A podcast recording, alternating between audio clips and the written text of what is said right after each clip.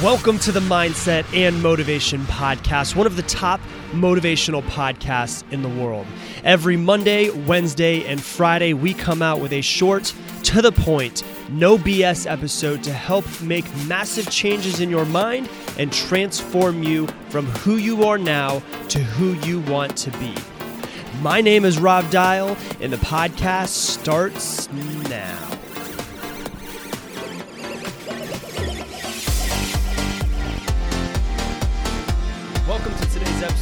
If you have not yet done so, hit that subscribe button so that you never miss another episode.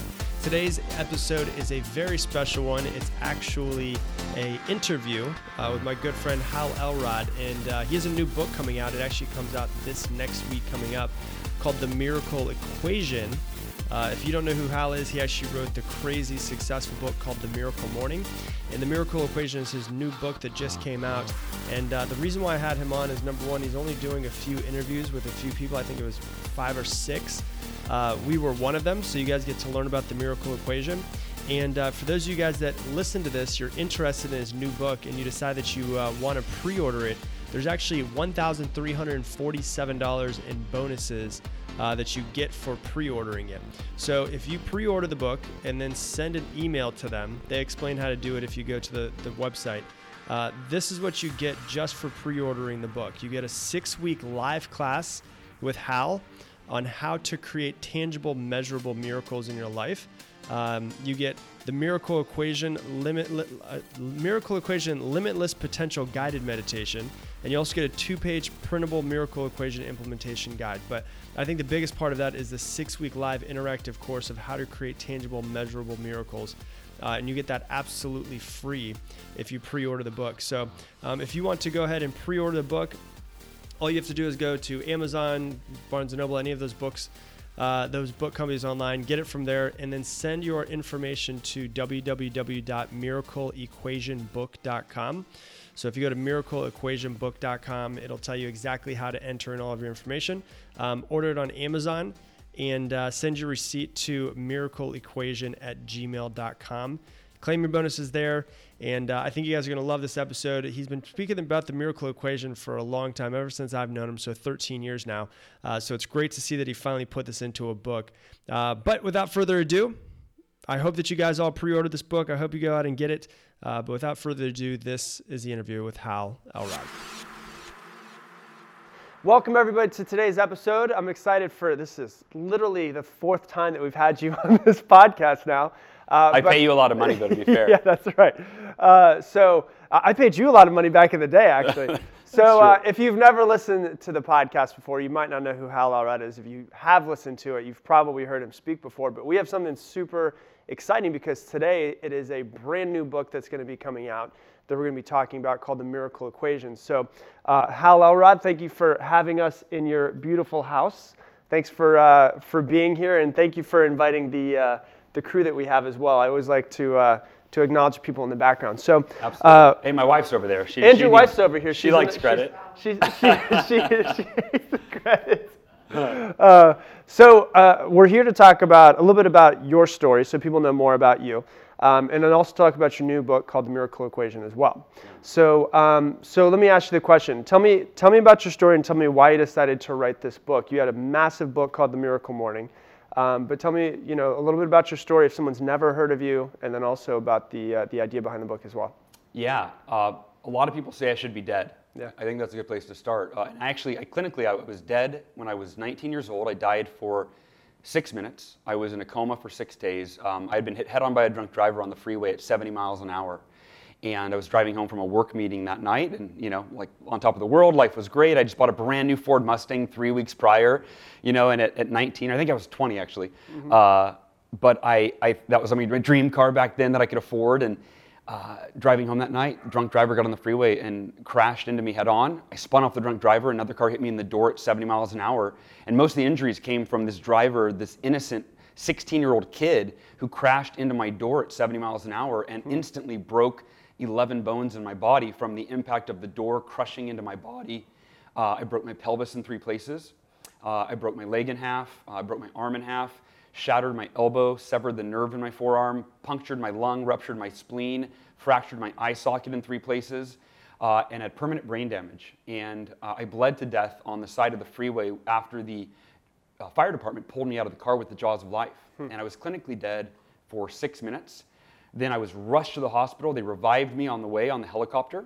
I was in a coma for six days. And when I came out of the coma, they said I would never walk again. And I, uh, I this thing called the miracle equation that we're going to talk about, mm-hmm. it, I had developed it about a year uh, before. And I looked back on it and realized that it was the key to overcoming uh, adversity, overcoming the odds, if you will, and the key to achieving results that we really want in our lives. Mm-hmm. So whether somebody has something they're dealing with right now that is really difficult, you know, some adversity, some challenges personally, professionally, uh, physically, and they need to overcome them, or if someone's life's good, but they're just they're trying to achieve more, they're trying to be more successful. Uh, it was really this formula that I'd used to do both. And so I thought, if I'm going to defy the odds and walk again, mm-hmm. which the doctors say is impossible, um, I'm going to need a miracle. And I leveraged the miracle equation, which is really, we can talk more about it, but it's these yeah. two simple decisions. And three weeks after I was found dead, two weeks after I came out of the coma, the doctors came in with routine x rays and they said, We don't know how to explain it, Hal, but your body's healing. Mm-hmm. And we're going to let you take your first step today in therapy. And even I wasn't that optimistic. I was thinking maybe, you know, six months, a year. Three weeks later, I took my first step. And you know, the, the rest is kind of history, as they say, and, and went on to heal. Um, two years ago, I was diagnosed with a very rare aggressive form of cancer, acute lymphoblastic leukemia, and I was given a 30% chance of living. Uh, actually, it was a 10 to 30% chance, depending on kind of where I fell. And hmm. Uh, I have a wife, and I have two babies. I have two kids that are nine and six at the time; they were seven and 4 mm-hmm. And I had more to lose than ever. Um, and it was, you know, I mean, anybody listening could put themselves in that shoes. Like, what if you were told that you had a 30% chance of living? Uh, which, and I always say for you glasses half empty folks, that's a 70% chance you're going to die. Yeah. Right? I mean, it's saying you're going to die in the next six months, 70% chance that's going to happen. And it was literally, you know, the first day as I'm racking my brain going, how am I going to beat this? In, in other words, it was, how am I going to turn that 30% into 100% yeah. for me, for my family, uh, for my future. And the miracle equation is the, it really is what came to my mind. And my wife can, you know, she'll tell you, I said, sweetie, I'm going to beat this with the miracle equation. And you know, I had to remind her what that was. And, mm-hmm. um, but, uh, but again, I had seen the miracle equation not only work in my own life, but back when I first applied it, I started applying it to my sales career and teaching it to person after person after person. And it was almost 100% success. Everyone I taught it to, surpassed anything they'd ever accomplished before. And that's where my, my belief in the formula, the validity grew. I'm like, oh, this isn't a fluke. This mm-hmm. isn't just me. Anyone who applies this, it can radically transform their life. And so I decided that that's how I was going to beat cancer. And I'm exceedingly grateful to say that, you know, it's been two years since I was diagnosed and a little over a year since I've been in remission, which is mm-hmm. meaning cancer free. And uh, now the miracle equation, I just am applying it to, you know, staying cancer free, but you know, the next miracle that I'm trying to create uh, in my life. So tell me about, you said you originally developed it when you were in a sales contest, right? Yeah. So tell me about how the actual start of it came and, and you decided that you were going to start. I guess the idea you were telling me earlier came to you when you're actually sitting in bed. So tell me about about the plan of starting the sales push and how everything changed and then how the equation came from that. Yeah, so yeah, and I think I just said that backwards. The accident came first, but the miracle equation didn't come for about a year later. Oh, the miracle equation was after the it accident. It was a year later, okay. and it was. I looked back at the car accident when I did. So I'll, we'll get into the story of the, the development of the equation, but I looked back and I go, oh, mm, okay. that's how I walked again. Like I right. realized I, I, wasn't consciously doing it. Mm-hmm. And what's interesting about the miracle equation is I didn't invent it like I named it. Yeah. But if you study the world's most successful people if, throughout the history of humanity, mm-hmm. the world's most successful and prolific achievers and creators and innovators and you know artists, they all applied the miracle equation. And even athletes, like the world's greatest athletes, this is the formula. I just gave a name to it. Yeah. Right. So the way I developed it is I was trying to break a sales record uh, that had been like it was coming up. It was like a week away and I was trying to do something that had never been done in the 50 year history of the company that I work for. Mm-hmm. You happen to work for as well, that's how yeah. we met. Uh, and I was like, it was a 14 day contest, and I was trying to sell $20,000 of kitchen knives, which no one had ever done this uh, the way I was trying to do it. And I, was, I had spent a week just getting my mind around it, like trying to develop the belief that I could do it. Mm-hmm. And 14 days was a short amount of time to hit this goal. And on the day before our contest started, I went to my sales meeting, and the manager said, Hal, uh, or he said to the office, guys, just so everybody knows, remember, we don't have the full 14 days for this push period contest. This is a particularly short one. We only have 10 days yeah. because of the, the conference date. And I'm, and I'm go, like, my, my heart sinking in my stomach, and I'm going, no, no, no, no, no. There's no way. And then I'm thinking, okay, yeah. I, I, this probably doesn't count then. Like, this probably won't count for what I'm trying to do. I could probably just get a pass on this one and do it on the next one. Mm-hmm. And I went to my manager after the meeting. I said, Frank, um, you know, please tell me that this, this doesn't count for the rankings. Like, this does, I'm trying to break this record. And he goes, no, no, th- th- th- sorry, Hal, this counts. Yeah. You've got to do 20,000, you've got to do it in 10 days. And I go, there's no way. And that night, falling asleep, thinking, okay, maybe I just lower my goal. What should I do? I just decided, you know what? if I don't reach the goal, but I give it everything I have until the last possible moment, who I become through that process is probably more valuable than whether or not I reach the goal. And it's the only thing that will make it possible for me to reach that goal. Mm-hmm. So I really I asked myself, if I were to reach it, what would I have to do? And I, I really came up with two decisions. Number one, I would have to maintain faith in myself and that the goal was possible, unwavering faith, mm-hmm. every day, every moment until the last possible moment. And that's not normal, right? That's counter, that's counter to our human nature because yeah. Normally to establish the faith that we can do something we've ever done, never done before, only the world's most prolific achievers and artists, right? Before they become that, it's that first decision that I'm going to go after something that I have no evidence that I can do. For sure. I've never done it before. And then they maintain that faith throughout all the ups and the downs and the fears and the doubts. I thought, I've got to do that. I've got to maintain that unwavering faith. That was my first decision. And the second decision, I thought, I've got to put forth extraordinary effort. Mm-hmm. I've got to give it everything I have until the last possible moment, regardless of my results along the way. And Rob, if you think about it, for most people, that's not normal, mm-hmm. right? What's normal is that you, may, maybe you, have, you establish faith, like, I can do it, I believe in myself. But then as soon as things fall off track, you go, ah, no I was kidding yeah. myself. No, there's no way now. It's not yeah. looking good. And then what happens is when the faith goes out the window, the effort follows right behind it. Mm-hmm. Because think about it if you're listening to this or you're watching this, when was the last time that you put forth extraordinary effort to reach a goal that you didn't really believe was going to happen? Yeah. We don't do that. Like we only pursue goals that we believe are probable, right? Things we've done before, things that we've seen others do, things that we know how to do, things that are just a little bit better than what we've done in the past, right? right? But again, the world's greatest they go after things that are so far that are quantum leaps mm-hmm. that are so far beyond what they've ever done before. And so for me i went okay if i'm going to break this record and i'm going to do it in you know two-thirds of the time i thought i had i've got to maintain unwavering faith and put forth extraordinary effort. And you know the, how the story unfolded uh, i mean it's all in the book but it is it's kind of a long story but but it was it was miraculous where i'll give you the short version. The first week so keep in mind really easy math I was trying to sell $20,000 of kitchen knives yeah. in 10 days. 2K a day. Yeah. 2K a day, right? Real simple. So that meant the first week, I had seven days for the first week, and then I had the abbreviated three day week. Right. I had to be at 14K after that first week. I was at 7K. Wow. So I was halfway where I needed to be. So my faith, it was wavering, right? Mm-hmm. But I decided, I committed ahead of time, okay, this is probably what's going to happen. So I kept saying, I'm committed to give it everything I have until the last possible moment no matter what, there's no other option. That was my, I called it the miracle mantra, right? I'm committed to give it everything I have. So I went into the office and turned my orders in. And my manager said, Hal, how, how, man, are you, you on track for your goal? I said, Frank, dude, not even close, man. I'm at 7K. I'm, I'm 13K away and I have three days, right? I've sold 7K in seven days. Somehow I have to sell 13,000 in three days.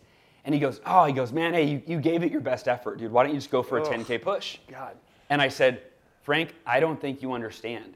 I made an unwavering commitment that I will give it everything I have. There is no other option.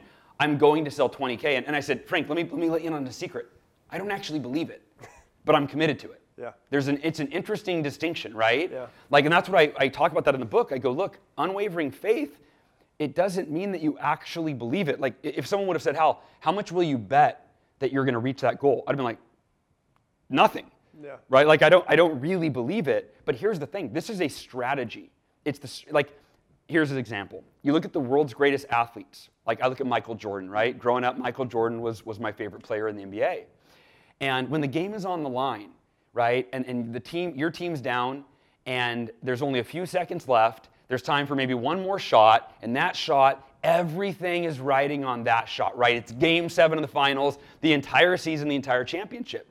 The average person, the average performer, and if you're in the NBA, the average performer is still one of the best in the world. For sure. But they don't want the ball because they, they, they have a fear of failure. Mm-hmm. But the world's best, and by the way, I call them miracle mavens, right? A maven comes from the Yiddish word mavin, mm-hmm. which means one who understands.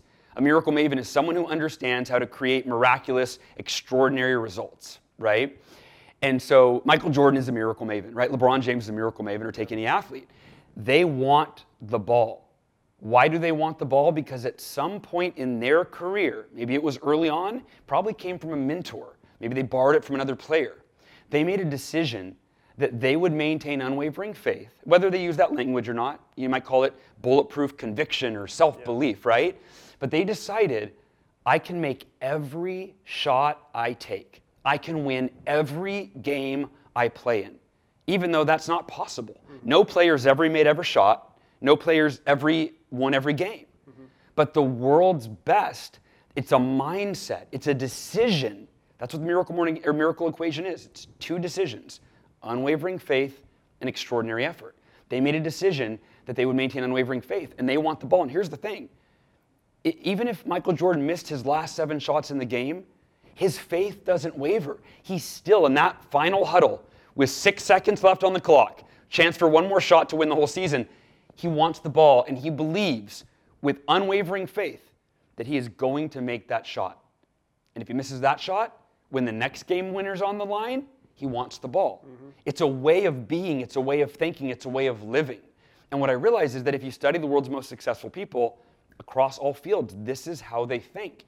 And what's cool, what's amazing, what's empowering for all of us is we have access to these two decisions, right? We can all make that decision. It's just that it's counterintuitive to human nature. It's not normal. We have to make a conscious decision. No one's born with unwavering faith, it's never inherent. It's decided on, and then it's developed. So take, take me through day seven through 10 then. Oh, yeah, we were talking about a story, yeah. So this um, part of that brain damage, right? That's right, a little brain damage. That was great. That was all good. Yeah, yeah. So, so, so close the loop for us. Tell yeah. us, tell us about so it. So here's how the story ended, and it really is in miraculous fashion. I don't know why this is. Well, uh, we'll get back to that. So here's the story. So um, day eight, I went out and I sold like 3,700 bucks. It was a, it was my biggest day so far of the push. Put me over 10,000 for the for the contest. Uh, and I'm like, little much needed momentum boost, right? But do the do the math, still people, right? I'm still 10 grand away with two days. Yeah. So in eight days, I sold 10 grand, and now I have to sell 10 grand in two days. Yeah. So again, if I was not operating with this miracle equation, I'd have been like, dude, there's like there's no way. Statistically, there's no way. Um, and there's what you know. There's the law of averages that we learned in selling, mm-hmm. and then I call this the law of miracles, where you operate on a different plane when you tap into these two decisions. Mm-hmm. And so, went out the next day, sold four thousand dollars. Now I'm at fourteen grand. Went out the last day, sold another three thousand. I'm at seventeen thousand dollars. Push period's over. The next morning, I'm supposed to be on a bus at 7 a.m. going to the conference, and I'm going, oh wow, I feel pretty good, but and, and I was about, about to rest on my laurels and go, man, 17K, that was huge, right? I can't believe I pulled it, you know, what I did in the last three days. Yeah. I called my manager. I'm like, dude, it's not over. I, I committed. And I affirmed this over and over throughout the entire, you know, 10 days that I'm committed to give it everything I have until the last moment. Well, the last moment hadn't arrived. And I called Frank and I said, Frank, my manager, I said, man, I, I know we're, you know, I know, I'm, I know I'm a leader on the team. I know I'm, it's important that I'm there, but I've given it everything I have, and I've got room for two appointments in the morning if you let me miss the meeting and drive up on my own. And Frank, like, you know, he sensed the conviction in the past. You know, he's like, yeah. Hal, one time, man, you're getting a pass. Get to work. I was like, thank you. Got on the phone, scheduled two appointments, right? So the odds of selling two, three grand two appointments, you know, I mean, it's not very good. Right. But I was on a roll, and I'm like, maybe this is going to happen. I go to my first appointment. I'm all jazzed up. I'm in the car driving there. I'm doing that miracle mantra. All right, this is it. I'm committed. Everything I have. Let's do this. Go to the first appointment, knock on the door. Nobody's there. No show. She's gone. I wait around for like an hour. She's gone. She forgot about me. I'm like, this can't be happening. This, come on. Like, you know, I'm like, ah, yeah, no. And I go to the last appointment, and I knock on the, I'm like, this is it. Three, I don't know how I'm gonna sell 3,000. Like our biggest set, it was 1,500 bucks at the time. Right. How am I gonna sell $3,000 on one appointment? I don't know. I go to the last appointment, knock on the door. The door answers, and it's a woman. It's a woman answers the door, and I go, oh, thank God. And I, I say hello, but she had an accent. It was not. It was a, a European accent, not the one that I set the appointment with. And I'm thinking, oh, maybe I don't know. She's a friend. I said, hey, is Carol here? And she says, uh, no, she she left this morning and she's gone for the day. I go, we had an appointment. She calls Carol. Carol goes, oh, I'm so sorry, I forgot, but I'm I'm across. I can't be home for hours. Yeah. It's kidding me. And so the lady says, can I do anything to help you? And I says, I'm thinking the, the lady. She tells me she's on vacation for her brother's 50th birthday party, and I'm thinking the lady on vacation from Europe Yeah. is not going to buy three thousand dollars in knives. Yeah.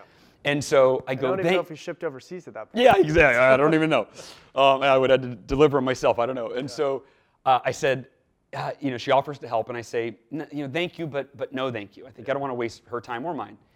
And and as I'm about to, like right after I say that, I have this like aha, and I go, wait a minute. You committed to give it everything you have until the last possible moment, and this nice lady's offering to help you, and the last moment has not arrived. Yeah. You've got an hour and a half till the last moment's arrived. And I go, oh, actually, ma'am, I like had the, it was just this feeling of like, you know, weirdness. And I go, would you mind? And so I go in and I'm like, extraordinary effort. And I do the best Cutco presentation I have ever done in my life. I'm enthusiastic, I'm passionate, right? And I'm, I'm, I'm thinking this is probably pointless, but I got to give it my all. Maybe. Maybe there's a miracle that I haven't even, I don't know about. Rob, what she tells me toward the end of the presentation or, or throughout the duration blows my mind. Two things. Number one, she goes, you know, it's, uh, it's interesting that you're showing me these high end knives right now.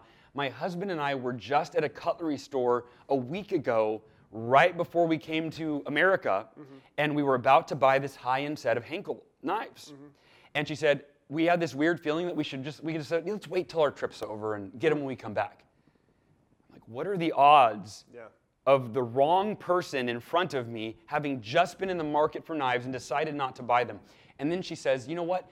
My brother's 50th birthday party is coming up, and our family's been looking for the perfect gift for him, and we just can't find it. We don't know what to get him. What do you think his passion in life was, Rob? His favorite hobby? Probably cooking. Cooking. That's what she tells me. And I'm going, I'm just getting tingles. I'm like, this is crazy. Yeah. She buys not one, but two of the Cutco Ultimate sets, our biggest set, Yeah. puts me over $3,000 for the day, 20000 for push. And that was, the, that was where, that's why I called it the miracle equation, because it felt like a miracle. The irony is, if anybody follows my career, they go, oh, he's doing the miracle equation, like a spin off the miracle morning.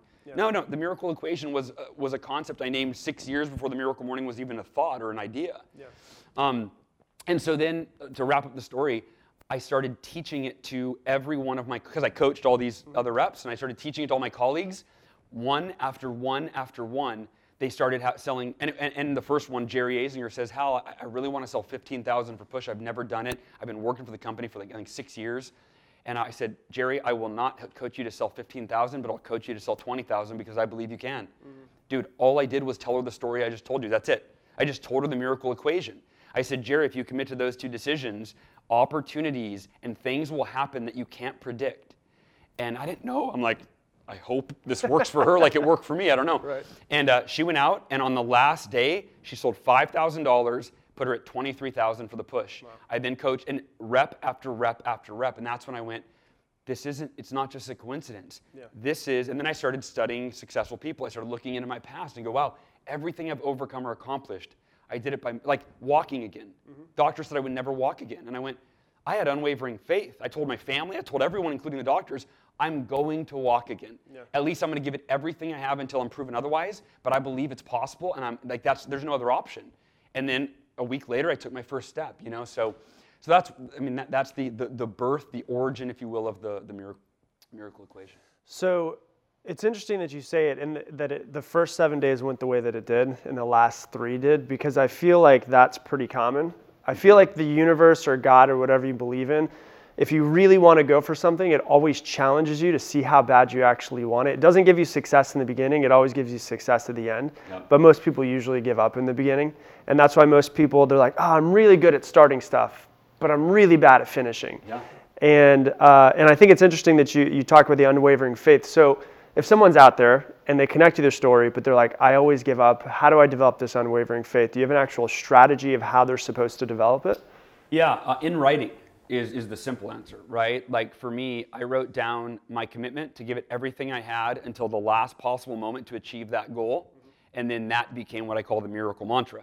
Um, and, and whenever I would, because uh, here's the thing, right? We follow our thoughts, we follow our words, right? Um, if you, if, you know, when you, when you, when you get off track toward a goal, uh, or it gets difficult, right? You start thinking, oh, I, don't, I don't feel like it anymore, right? That, that's a thought or a phrase or, or language that takes you out. You're like, well, I'm not going to try because I don't feel like it. I just told myself I don't feel like it. So in writing, having your, your mantra, your miracle mantra, which says, I am committed to, and there's a few ways you can word it. I'll give you the simple version, right? But I'm committed to give it everything I have to reach my goal every single day until the last possible moment. No matter what, there is no other option. That's the general idea. You're reinforcing that I am committed to give it everything I have until the last moment, with, and there's no other option. Another caveat to that is I'll sometimes add in there I'm committed to give it everything I have until the last possible moment, regardless of my results along the way, no matter what. There is no other option. Because that's the thing is our results along the way are usually what derail us. You know, and like you said, in fact, I mean that's almost word for word how I put it in the book. Is I talk about how um, that uh, most of us, you know, we, we give up ahead of time, and uh, when things aren't going well. But it's, it's only those people, because, oh, that's what I, I'm sorry, the wording you use, I say the universe tests us. Yeah. I don't exactly know what it is, but it was with every person I coached, mm-hmm. every person, it was almost ex- always the same. It was they were never on track for their goal, and it was going into the final day, sometimes the final hour. Yeah. Right? Like for me, it was the final appointment. And if I would have given up anywhere along the way, I would have never reached the goal. And yeah, like I said, most people don't. So that mantra is the first piece. The second piece I talk about in the book, how to form an accountability team or at least develop an accountability partnership with somebody. I'm a big believer in the fact that accountability is how we can raise our, you know, raise our level of performance. Yeah. And if you look at the best in the world, uh, you look at athletes, you look at CEOs, very few of them don't have accountability, and almost none. Right? Sh- show me a, a, world champion athlete that doesn't have a coach. I, I don't know that they exist. Right? Whether you're a golfer, every Tiger Woods, Michael Jordan, at the peak of anyone's career, they've got a coach and they always credit their coach to their success. You know and you look at the you look at a ceo a ceo at a, at a fortune 500 company he's not just answering to himself. He's answering to an executive staff. He's answering to uh, often an executive assistant. He's answering to a board of advisors. He's answering to shareholders. And if it wasn't for all those points of accountability because we all don't feel like doing it all the time right? We all feel like giving up. And so you know take the ceo and he's going man i don't feel like doing this. But he goes I've got a meeting on Tuesday and I've got to, I've got to, I have to do this because I have to answer to them. Yeah. So I really believe it's one of the most important components. It literally can make or break your success. Is that you've got to, uh, yeah, you have to be self-accountable. Everything hinges on that, obviously.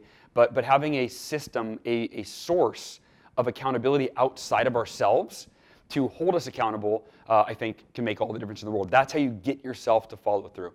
Well, I like that you said that most, you know, we don't always believe in ourselves because I think that that's a big misconception of people who want to be successful and they look at successful people as they think, oh, they've just they just must always believe in themselves. And I think most of the time it's that that they don't believe in themselves.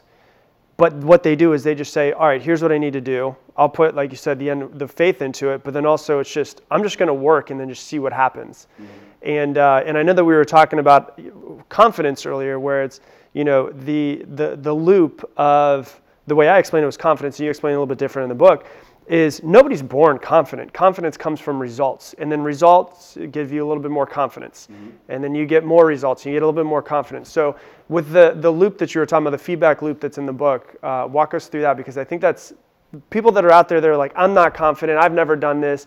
I've still, you know, I've worked a desk job my entire life, and I want to go do something completely different. There's no proof that I can go out and do this. Sure. Um, walk us through the, the, the, feedback loop you're talking yeah, about. Yeah, called the faith effort feedback loop, mm-hmm. right?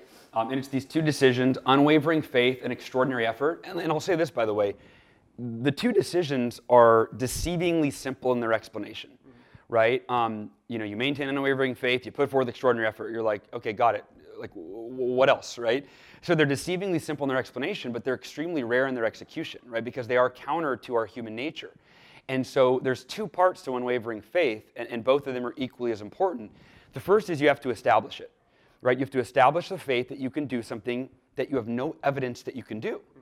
Um, and often you can do that by looking at another person. Like if any other human being on the planet has done something or something similar to what you want to do, that's evidence that it's possible for you.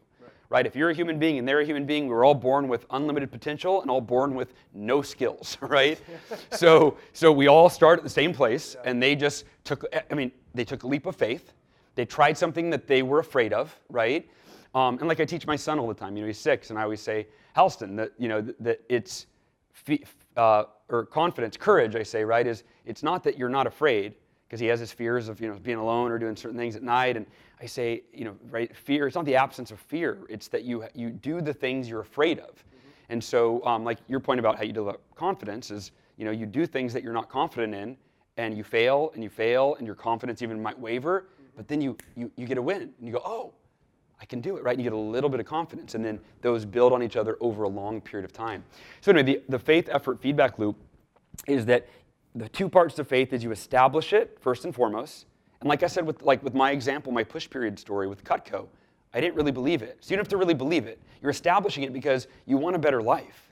You want to be successful. Right there to, to, to cut in is probably what makes people be like, ah, okay, I don't have to believe in myself. Because to be honest with you, I don't. Yeah. That's how a lot of people feel. So I wanted to cut in and say that because most people are probably out there and like, okay, so I don't have to believe in myself. I just have to follow this simple formula, right? Yeah, yeah, yeah, exactly. That's, it. It's, it's a strategy for success, yeah. right? It's kind of like if you were shooting free throws, right? And and you know, and someone and the coach was like, hey, you know, have faith that you're going to make it. Tell yourself you're going to make it, right? Tell yourself you're going to make every single shot that you take. Mm-hmm. Person's like, well, dude, but I'm, I don't think that, I don't really believe that. Yeah. And he goes, well, no, no, no. You're not going to make every shot you take. But if you tell yourself you're going to make every shot you take, you'll make way more shots mm-hmm. than if you let your self-doubt rule your thinking. Sure. And that's what, the, that's what unwavering faith is all about. Is this is a, a conscious decision. It's not an it's not a hundred percent impeccable. You can't fail, right? No, it's it's a conscious decision so that you win more and that you win bigger than you've ever won before. So first you establish the faith, and then the decision that it's unwavering means that no matter what the results are along the way, you continue to affirm, I'm committed to give it everything I have. I can achieve this goal. I'm going to achieve this goal. There's no other option. You know, I'm going to make this shot. And if you miss the shot, the, the faith doesn't waver. The mantra doesn't waver. And then here's the thing when you establish unwavering faith, you can do something. You will start to increase your belief. Even if it, if it starts out at a zero, maybe it'll get to a three on a scale of 100, right? right? But a three is better than a zero. And now that you're at a three or a five or a 10 or whatever out of a 100, now you're compelled to put forth effort because now you've started to consciously believe that this thing is a possibility for you, this thing you want to accomplish or overcome. And now you've got, you've got a little drive to put forth a little effort. And then when you put forth a little effort, it fuels your faith because you go, wow, I'm actually doing it. I'm moving forward. Like I took three steps forward and then I took eight steps back, but I took uh, now I'm taking more steps forward. And you eventually, right, you, you start to move forward, you start to see some results, and then that fuels your faith, right? Because now you start to believe A, that you're capable, and B, that you deserve it. Because you only deserve something if you put forth the effort that is required to move you in the direction of that thing that you want. And so that's the faith effort feedback loop. When you establish faith, it propels you into effort. When you put forth effort, it reinforces your faith, and it just keeps going round and round and round. And each time, your faith is strengthened by your effort, and your effort is strengthened by your faith. And as you keep moving forward, like I said, this isn't a one time, I'm going to apply this to a goal. No, you apply it to a goal so that you can develop this as a way of living, a way of being, a way of thinking, and then it's how you show up in every area of your life. Right? You take a, a world champion in anything, right? Like their mindset, you put him in front of, you know, you put LeBron James in front of a ping pong table. I guarantee his mind is, dude, I'm gonna, I'm gonna, I'm gonna find a way to win. Right? And you're like, no, no, no, you suck at ping pong. He's like, but I'll get better, right? Yeah. And then he, he loses the first three games, but he's, he starts to develop, but dude, I, I scored a point last time, yeah. right? That effort fuels that faith. Mm-hmm. And the, the longer you do it, the more you believe it and the more real it becomes. And it just changes who you are and how you approach your life. So talk to me about affirmations because you talk you've said it a few times with with affirming, but then also I know we were speaking earlier you were talking about you actually had affirmations for when you had cancer around the miracle equation as well. So this isn't like you just decided to write a book and you have a couple good stories where you felt, felt like it fit in. Like this is actually something that you affirmed to yourself while you had cancer. So what talk to me about that, but then also talk to me why you think affirmations are so important for people. Yeah, I, I want to, and I want to touch on, if I forget that, let me just touch on this really quick. You mentioned it's not like I just wrote a book, blah, blah, blah. So I had uh, a publisher reach out to me uh, in December, last December, and they, they wanted to, Penguin Random House wanted to, ask my agent if I had a, any book ideas, and they wanted to have a call with me. And uh, I, I, you know, I, I, had a handful of book ideas, and I shared the ones that I thought were the most marketable first, like that I thought they would like. And I saved the miracle equation for last. I said, look, I don't know if this is marketable. Like it's, it's a, you know, at first blush, at first glance, it feels a little woo-woo.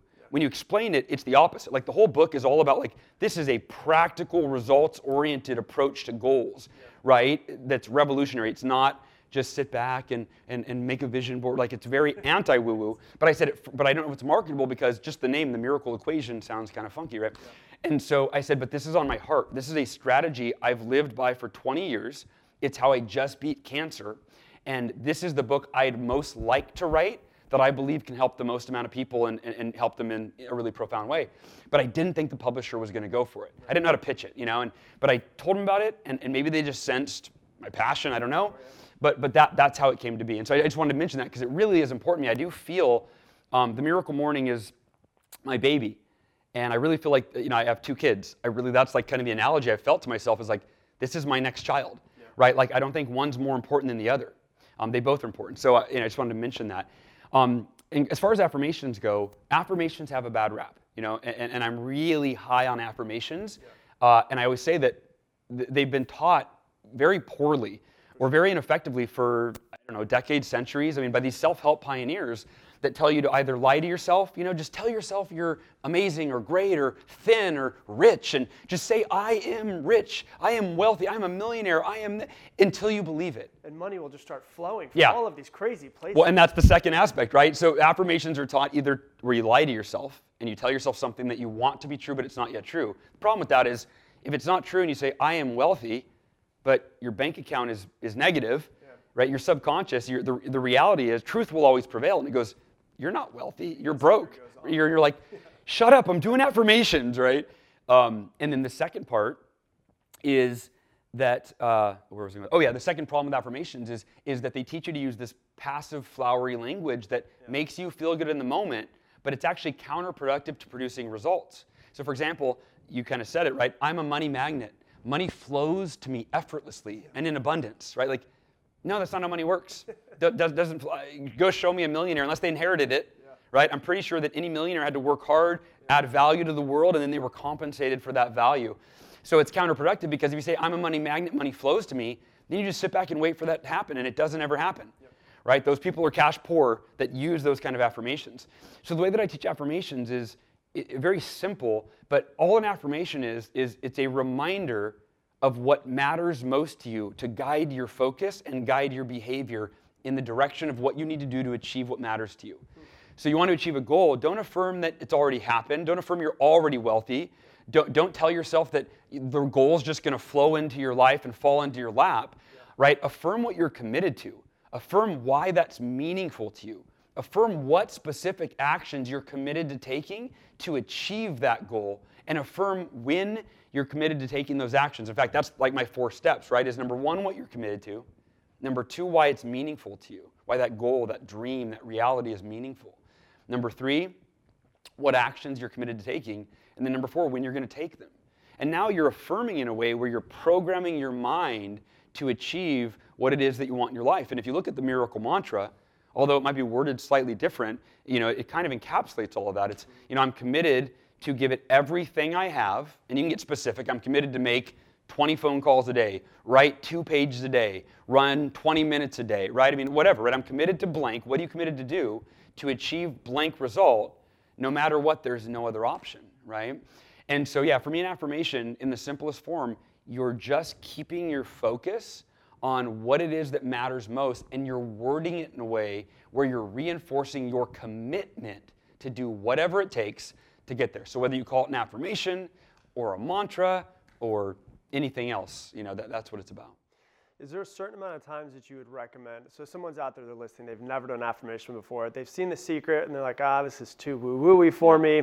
I don't think my, or maybe even they tried it. That would even be better. They've tried it before and then they realized that money didn't flow freely to them in abundance the way that they thought it was, you know, yeah. pitched to them in watching The Secret. Um, how often should somebody do this? And is there a certain amount where you're like, ah, I would stick it to two or three really key affirmations, or is it just make as many as you want? Yeah, quality over quantity for sure. I think yeah. applies here, right? Because you know our focus can only be focused on so much at, at, any one time. Now I have more affirmations than I can count, but I don't read all of them every day. If I did, they'd have no very little effect, right? Um, the idea is right. If you, you know, if you, for example, if you want to get better at shooting free throws, I keep going to the basketball example, yeah. um, but you want to get better at shooting free throws, uh, you shoot free throws over and over and over and over and over and over and over again. Like you work on skill development in an area of your life that you really want to improve. Right. Um, and if you want to improve free throws and you shoot three free throws and then you shoot three three pointers and then you shoot three jumpers and then you shoot three layups and then you go back and shoot three free throws and then shoot three three point, right? That's the idea of doing affirmations that are all over the place. Right. Um, so for me, in the book, I talk about identifying, clarifying your what I call your mission. You know, and in life, we all set goals, and I think goals. I think there's a there, there's an ineffective paradigm around goals, um, and, and the, the, the idea of setting a goal. Go setting goals is fun, right? Like people love setting goals because they're imagining like, ooh, I want this. I want to accomplish that. But how many of us we set goals and then we don't achieve those goals? It's almost like programmed in. Like I'm going to set a bunch of goals this year, and just like last year and the year before and the year before that, I'm probably not going to achieve them. But then next year, at least I'll get to do that fun exercise around New Year's where I set the new goals. Yeah. Right? Imagine what my life could be. Exactly. It never will be. Yeah, they're more like fantasies. Yep. And so I, I believe very strongly in the power of language, right? The language that we use, both for ourselves and other people, right? If I say I don't like you, uh, or if I don't like someone versus I absolutely hate their guts, very different language produces different emotions inside of us and a different reality for us. The word mission, uh, and I started using that back in 2004 I think, when I set a goal for the year, and I just I had like 10 goals. I did my normal goal setting exercise, and I don't remember what book it was or what conversation, but I decided I've got to get clear on which of these goals is my mission. In other words, I want to achieve all 10 of them, but if I could only achieve one, like I have to decide what is my priority, because what usually we do is we have 10 goals or five goals or eight goals, and we make like you know, five to seven percent progress on each one, and, and maybe two to three on the ones that we're, we're kind of scared of, and then we don't even we, we just disregard the ones that there's a lot of fear around, right? And then if five months goes by and we get bored of those, and we're not really seeing a lot of results, so we just we're like, eh, we set new goals, right? But then we keep approaching life with this diverted focus. It's the, it's the same, you know, it's like multitasking, but on the goal level.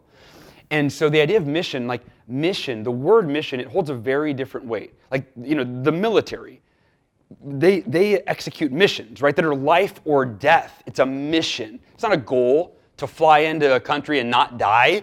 It, it's a freaking mission, right? Humanitarian organizations, they, they execute missions to save lives. Like there's a different weight to a mission. So in the book, um, I talk about identifying your mission. And it's the idea of getting really clear on okay, if you've got all these goals, right, you can set as many goals as you want, but what is your mission? What is the one goal that you're going to focus your energy and attention on? That, and, and for me, this is the way that it works. In my schedule, I am not allowed to invest energy in my other eight, nine goals until I've gotten the commitment that I need to get done for, for my mission, right? Um, and uh, I forgot where we were going with that, but yeah. Well, I've got I've got a follow up question yeah. that's that I think is important with it. So, I think that, that people listening to it, they're, they're, like, this is practical, it makes sense.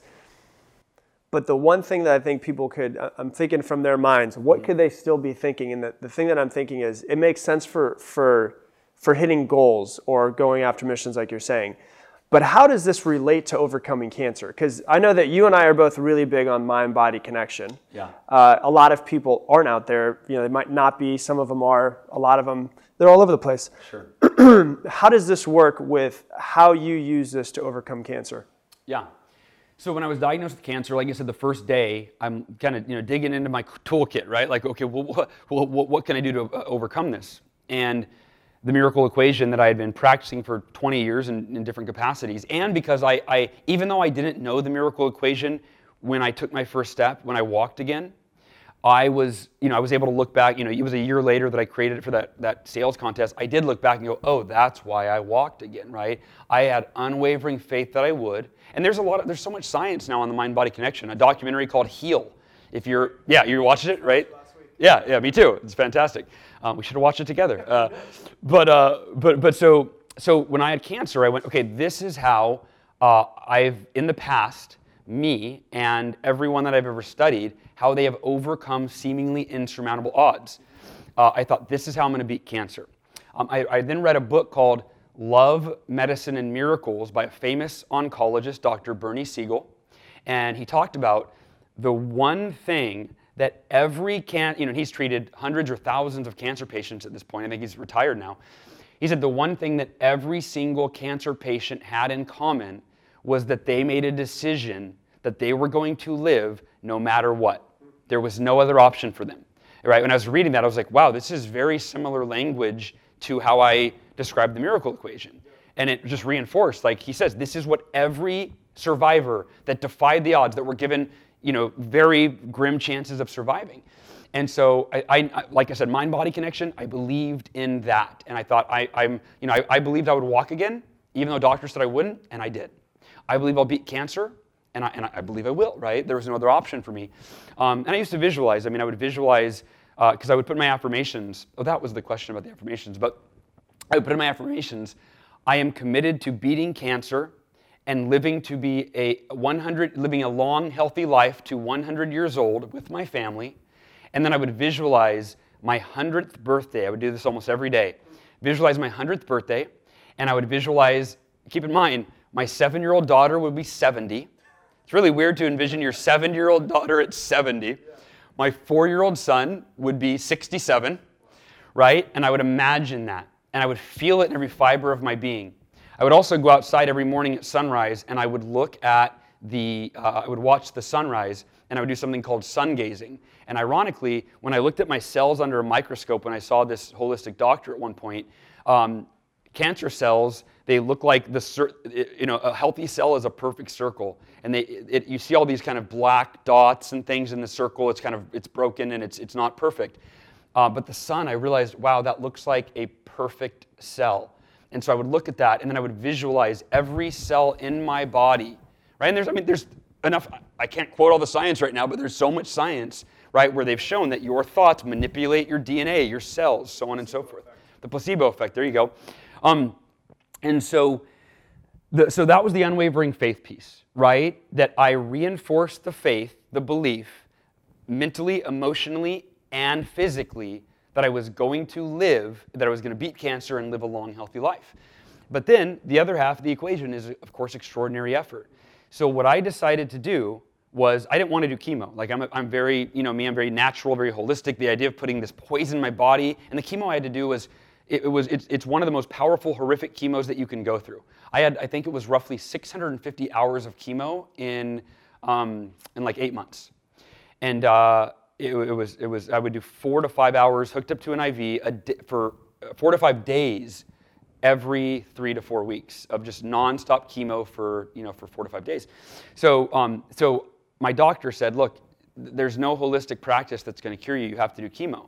And I thought, well, I'm not going to, I'm, I'm putting forth my own extraordinary effort. So I reached out to one of the best holistic cancer doctors in the world. Uh, he treated Suzanne Somers, and she wrote about him in her book. And um, he uh, came back to me and said, I have, your cancer is so rare, I have no success healing it. So I'm, I'm sorry if I were you, I would just do the traditional treatment. And so you can imagine, I mean, put yourself in those, right? So wait a minute the best holistic cancer doctor in the world, which was the path I wanted to go down, was something natural and holistic to build my body up, he can't help me. The best medicine in traditional allopathic medicine is giving me a 10 to 30% chance of surviving. So, what am I supposed to do? Like, there's, there's nothing, no, no great here. So, my decision, no great option, was I'm going to do both. I am going to do, give, put forth the best embrace the best that allopathic Western medicine has to offer. I'm going to do the chemo, but I'm also going to do everything, all the research, everything in my power to heal my cancer naturally as if I were only doing the natural and not doing allopathic. So my extraordinary effort looked like this. I took over 70 supplements uh, almost every single day. A few of them I would take every other day or whatever, but almost every day I would take uh, roughly 70 supplements. I did acupuncture. I did an ozone sauna multiple times a week. I did the specific type of massage that's specific to my type of leukemia that I had. Um, I, uh, I did uh, probably the most extraordinary effort was I did coffee enemas. Uh, and if you don't know what a coffee enema is, Google it. I won't get too graphic for you, but I'll just say this: there is no more effort more extraordinary, in my opinion, than sticking a tube up your butt and, uh, and shooting uh, a, a, liter of coffee uh, up there. I'd rather drink it, but I guess, yeah, I guess yeah, yeah. People are into different things, right? That's right. My friend got me, a, uh, Jon Vroman got me a shirt that says "I take my coffee in the rear" when I was after I told him about the coffee enemas. But uh, but yeah, so I mean, so that was it. I, I, put for, and then I went, I flew around the country and I saw holistic doctors. I did, you know, I was doing research. I read book after book after book. I watched documentaries. Like I did everything that I could. And what's what's interesting, and and I don't, I can't, you know, I don't know if was this my mindset, was it the unwavering faith, was it the extraordinary effort? I'd imagine it was the combination of both. But the medical team, my medical team, was blown away, kind of like back when I took my first step, at how my body was healing, how I was responding to the chemo. Like I had some horrific side effects for sure. I mean, it's impossible not to. But for the most part, I responded better to this chemo that I would get, you know, what, you know, four days, five days times 24, so 100 hours at a time I'd get chemo, right? 70 to 100 hours. Um, and I'd respond better than someone that would get chemo for an hour or two. You know, and so again, I, I just, I, I look at that and then, and then I, you know, I beat the cancer relatively quickly. I, you know, I stayed in remission and um, yeah, and so, that, so that's how I applied the miracle equation to, to beat cancer. All right, so, so post-cancer, there's always a chance cancer can come back and you're in remission at this yeah. point. Um, how are you using it now? Absolutely. I mean, very similarly. Uh, I, have, I have affirmations that I still, that basically are all the same. I'm committed to remaining cancer free for the rest of my life and doing whatever it takes to remain cancer free, right? No matter what, there's no other option. Um, so that's the mindset piece. And, and here's the thing about unwavering faith. Like I said, we all have fear and we all have self doubt. And depending on our results or experiences or circumstances along the way, often that fear is amplified, the self doubt is elevated, um, and, uh, and so unwavering faith and putting it in the form of a mantra or an affirmation, whatever you want to call it, you're, you're, again, it doesn't eliminate the fear. Like that fear is always there. The, the greatest athletes in the world, right? I'm sure there's still a little bit of fear in Michael Jordan or LeBron or whoever's head, right? That, uh, like they know they might miss it. They, they've missed shots, but they know they might, that's there, but they drowned out the fear. And that's the thing is you're replacing fear with faith. You're drowning out the fear. So that instead of the fear consuming you, which sadly that's how most people live, they're overwhelmed with fear. They're consumed with fear. And that's why this is such a mission for me. Like this has this miracle equation that I started when I was 20, it's allowed me to live the majority of my life free from fear or, or, or, or, at least not consumed by it, where fear is a very small part of my world, right? When I had cancer, the fear would, you know, would, would show up and I would start crying. I'd, I'd, you know, I'd, I'd, read a book or I was in a Facebook group um, of people with my cancer and I'd see, oh, another person died from it. And you know, of course I'd go, I, I could die from it, right? I would get logical and think, I'm sure there are people that were, you know, praying and they had, they had faith in God, that God would heal them and they really believed it. And, but then they died, right? I'm like, so, so, like, so right, there's nothing that's bulletproof. There's nothing guaranteed. And I think most of us live that way. We want guarantee. We want, I'm only going to approach goals that I know that I can achieve, right? And so, um, so now it's very similar. My, I'm doing affirmations that redirect my focus. When I have fear or self-doubt, I pull out my affirmations are on my phone. I pull them out, which is not even in my pocket, so I don't know why I just pat my pocket, but, um, but I pull out my affirmations and I read them. And I use the, the, the, the unwavering faith to override that fear. Uh, and then the extraordinary effort is I'm still, I'm not taking 70 supplements a day, but I'm taking about 20 to 30. Um, and they're all very organic, right? I mean, I, you know, a lot of time went into finding out which supplements to take and not take and not overwhelming, my, overwhelming myself. But um, I still do coffee enemas once a week. I was doing them three times a week during the cancer. Um, uh, I've, you know, I've, I've, studied, I've researched, uh, I've, I've, you know, I've, I've, watched the Truth About Cancer documentary series. I've watched the Chris Beat Cancer documentary series, and I'm still reading books on staying cancer free because that was actually something I realized a few months ago, is I let my guard down. And that's what a lot of cancer victims do: is they go, "I beat cancer," and they shake their, and they're like, "I'm done," right? And then so many people, like you said, the cancer comes back. Um, and I thought, I, am not, I don't want to be that statistic. Yeah. So I, start, I, I realized I'm not reading cancer books anymore. Like I need to be constantly, uh, this needs to be part of my, part of my mission every day that I'm really hyper aware of this. And so, um, yeah, so for me, I'm still doing I'm still doing ozone sauna. I do it, I actually bought one for my my house. I do it three times a week.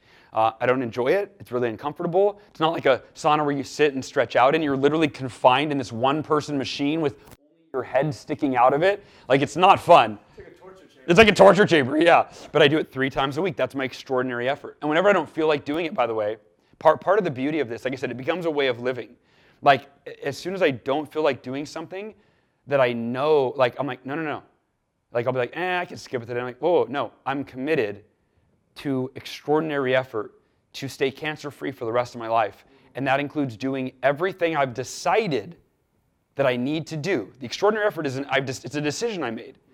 And I, am going to do it whether I feel like it or not. When the alarm goes off in the morning, if I don't feel like getting out of bed, I, I'm like, ah, I don't feel like it. There's this voice in my head that I've affirmed over and over and over. No, no, no, no, no. I committed to wake up at this time every day, no matter what. There was no other option, right? So it literally, it just changes who you are and how you approach life. And it gets, at first, it's, it's like anything. Anything new, a new way of thinking, a new behavior, it's always uncomfortable. It's always, right? It's, it's always out of our comfort zone. And most people stay in their comfort zone. But the more you get out of it and the more you do it, the easier it becomes. And all of a sudden, your comfort zone expands. And now, doing these things, this extraordinary effort, isn't that extraordinary, yeah. right? You know, but it becomes ordinary for us. Yeah. So, book comes out April 16th, right? Yeah. yeah. So, is it? Uh, and, and I didn't ask you this before, but we'll go ahead and ask you now. Should we put it up before so people can get pre-orders because that helps for the book sales, right? Yeah, you so, can actually. It's up for pre-order now. Okay. Um, so and I, it, yeah, the hardcover's up for pre-order, the paperback, the Kindle. I think the audiobook's even up for pre-order, um, which I recorded. I told you the last two days. I've never recorded an audiobook. I have a narrator that has done all my other 12 books that I've done, all narrated by Rob Actis, who's amazing. And I thought I'm going to do my own, and uh, that's why my voice, by the way, is very hoarse yeah, is uh, I've been uh, two days uh, in the studio. Yeah. So, uh, so they can buy it anywhere, right? So they can buy, yeah. So anywhere, Miracle Equation. Miracle Equation, you can get it on Amazon, Barnes and Noble, Books a Million, uh, Walmart, Target.com. I mean, yeah, everywhere that books are sold. Okay, perfect. So. Uh, anywhere that books are sold, you can get it, but also it is good if you pre-order before. So I'm going to put this episode out. We have a couple weeks now till it comes out. Actually, no, six weeks now till it comes out, right? Yeah. Uh, about six weeks or so till it comes out. So I'd recommend go get it. Hal Elrod, uh, H A L E L R O D. Nailed it. I'm better. Okay, I'm better when I write it down. so go get uh, the Miracle Equation by Hal Elrod. I appreciate you, man. Yeah, brother. Glad you're still cancer free. Glad you overcame it, and uh, go out and order it now. Oh, oh, hold on. We can still put that in there. So uh, go ahead. What did uh, we'll, we'll go ahead and just... we'll go ahead and uh, and change this for for just a second. But we just got a message too. Yeah, my wife just handed me this literally 31 minutes ago. We got an email from my doctor. About two weeks ago, I went and got tested for cancer, which I do every three months. They do a bone marrow biopsy, and uh, he just confirmed your bone marrow looks great. No evidence of leukemia at all! Wow. Exclamation point. So still cancer free, man. Still working. Yeah. Miracle equation. Miracle still equation works. still working, baby. So go buy the book, and uh, we'll talk to you soon.